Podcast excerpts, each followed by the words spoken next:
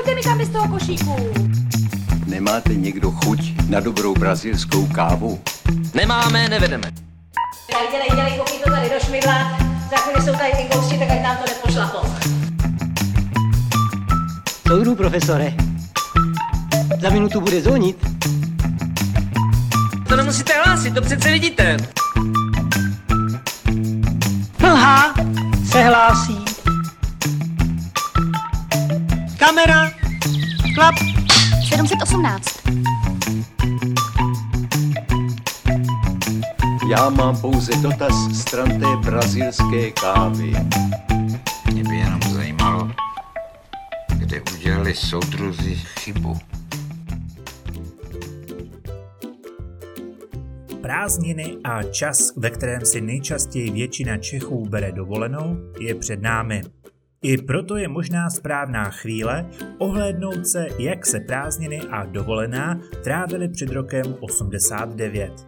Cestování i dovolené totiž byly od těch současných dost odlišné. Lidé si tuzemské dovolené častokrát dopřávali prostřednictvím odborové organizace ROH nebo na vlastní pěst pod stanem či na chatách a chalupách. Statistiky z poloviny 70. let uvádějí, že na dětské pionýrské tábory jezdilo každoročně 350 tisíc dětí.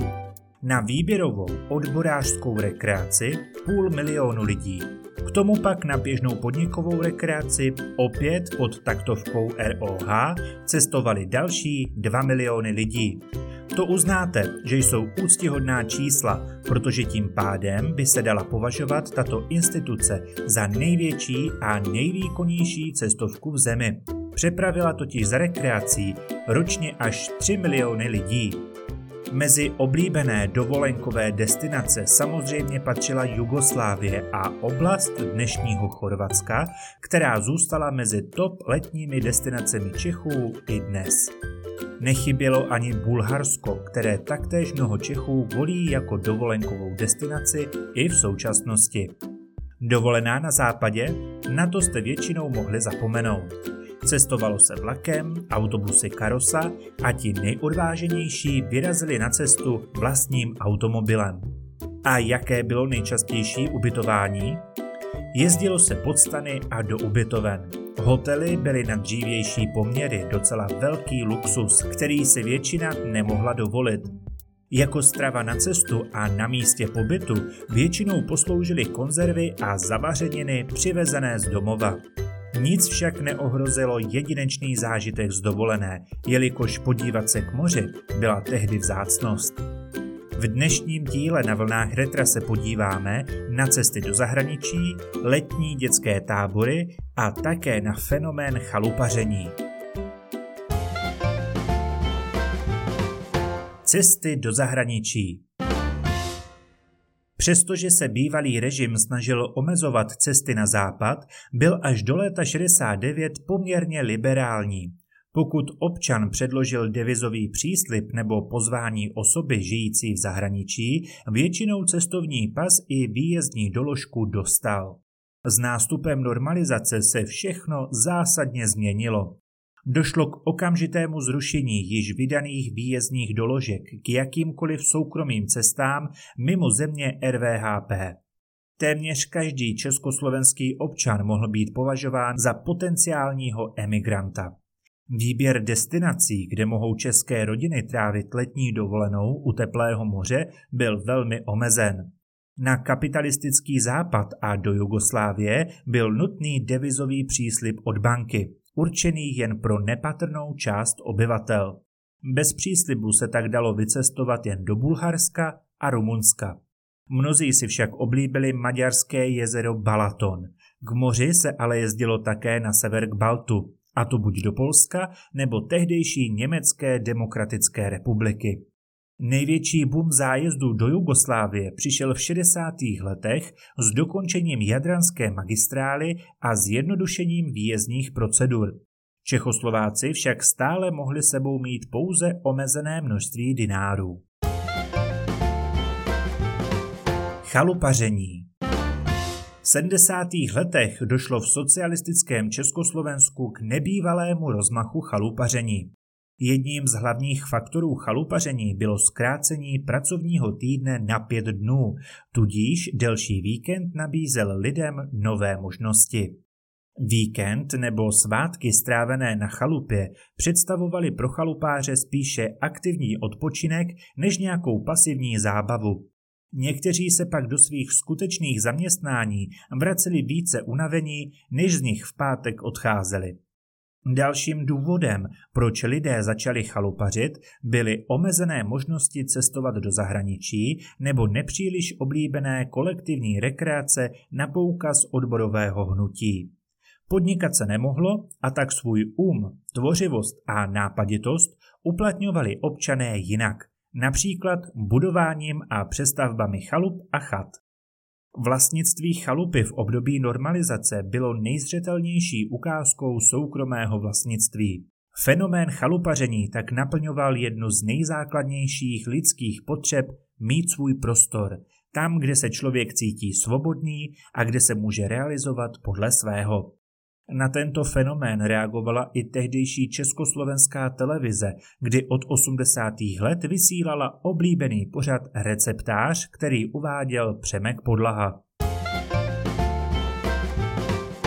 Dovolené ROH Již od samých počátků byly výběrové rekreace především odměnou pro pracující za vynikající výkony. Účastníky rekreací vybírali závodní rady po dohodě se závodní skupinou, a to podle směrnic vydaných ministerstvem. Kritéria výběru byla postupně upravována a modifikována. V případě, že nebyla kapacita zotavoven naplněna, mohli se rekreovat i pracující. Vybraný rekreant získal tzv. poukaz, jenž ho opravňoval k účasti na dané rekreaci. Pokoje takových zotavoven disponovaly kompletním hygienickým vybavením a budovy jako takové měly dostatečné prostory a vybavení pro kulturní, společenské a sportovní vyžití rekreantů. Patřili sem například Hotel Morava v Tatranské Lomnici, kde se odehrával děj filmu Anděl na horách, Dům rekreace Praha nebo Dům rekreace Bratislava. Každý pobyt měl přesnou programovou náplň. Jak domácí, tak zahraniční zotavovny měly pro své rekreanty na celou dobu jejich pobytu připraven program, jenž byl pod záštitou příslušného programového referenta a skládal se z nejrůznějších společenských, kulturních, sportovních či tělovýchovných aktivit. Organizovaly se besedy, výlety, vycházky a přednášky. Ústřední zpráva rekreační péče vysílala do Zotavoven kulturní soubory, poskytovala instruktory plavání i lyžování. Vše bylo zajištěno tak, aby byl rekreant maximálně spokojen. Vzpomínáte? Ráno hromadná rozcvička, přes den skupinová túra, po případě výcvik na lyžích, společné snídaně, obědy a večeře a k dovršení všeho společenský večer, na kterém se rekreanti pod taktovkou kulturního referenta organizovaně bavili. Od hry na mrkanou až po hromadné tance. Turistika Různé turistické ubytovny a boudy se staly místem odpočinku mnoha výletníků.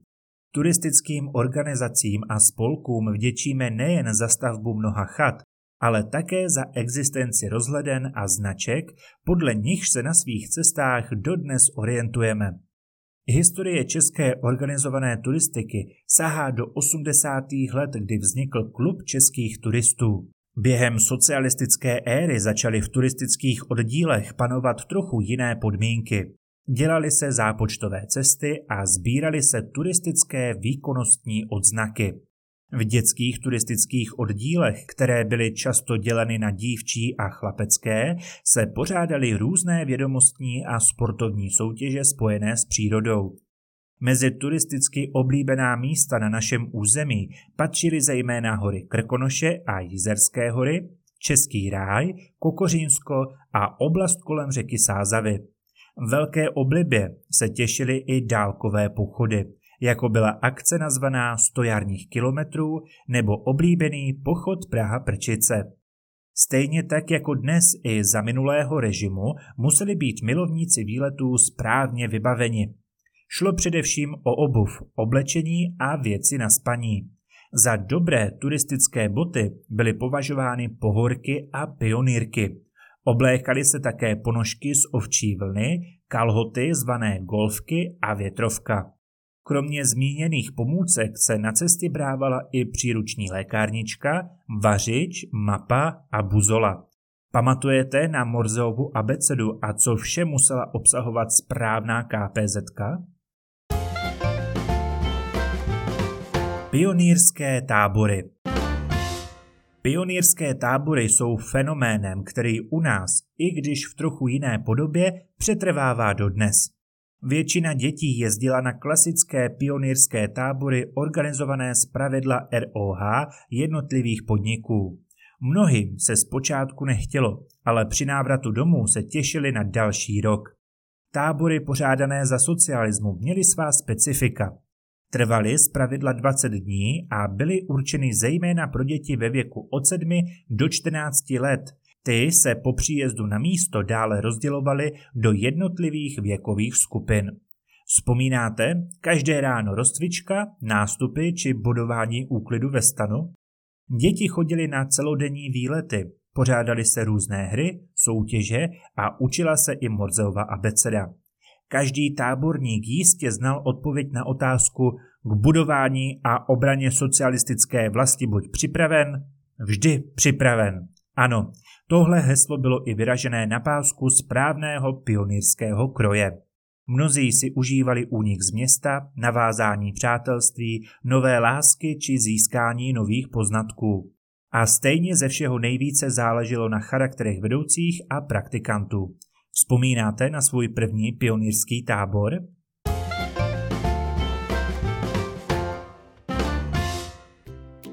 Zvedněte ruku, kdo alespoň jednou za život netrávil kus prázdnin na Máchově jezeře.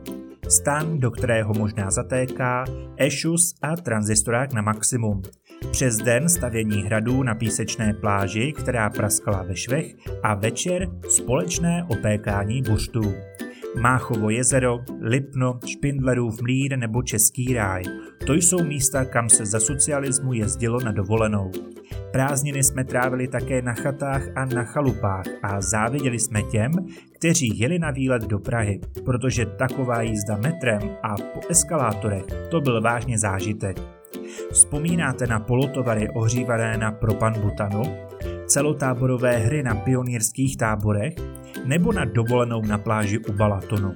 Napište nám, jak na dovolenou před rokem 89 vzpomínáte vy.